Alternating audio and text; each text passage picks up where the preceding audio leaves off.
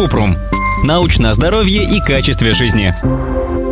Что делать при мигрени? Мигрень проявляется пульсирующей головной болью, тошнотой, слабостью, дискомфортом от света и звуков и примерно на сутки выключает человека из повседневной жизни.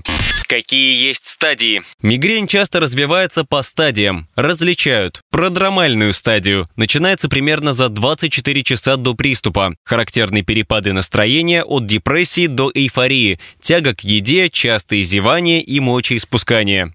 Ауру – яркие вспышки в глазах, радужные полосы, слепые пятна, мышечная слабость. Симптомы могут длиться от 5 минут до часа. Стадию головной боли или атаки. Пульсирующая боль чаще с одной стороны головы, которая сопровождается тошнотой, рвотой или чувствительностью к яркому свету и громким звукам. Может длиться от 4 до 72 часов. Стадию разрешения. Головная боль и другие симптомы постепенно проходят. После мигрени человек чувствует себя истощенным, слабым и растерянным. Это может длиться до суток.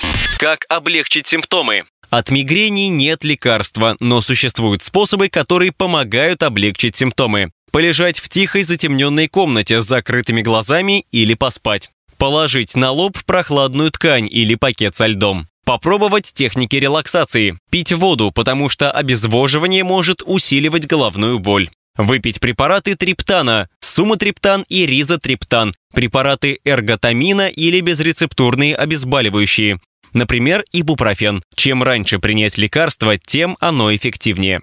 Когда идти к врачу? Нужно обратиться к терапевту, если приступы беспокоят больше пяти дней в месяц и не снимаются безрецептурными обезболивающими. Для профилактики приступов невролог может назначить бета-адреноблокаторы, антидепрессанты или противосудорожные препараты. Нужно немедленно вызвать скорую помощь, если появились слабость в руке или с одной стороны лица, невнятная или искаженная речь, внезапная сильная головная боль без известной причины, она может быть признаком инсульта, Высокая температура, ригидность шеи, спутанность сознания, судороги, двоение в глазах и сыпь – это симптомы менингита.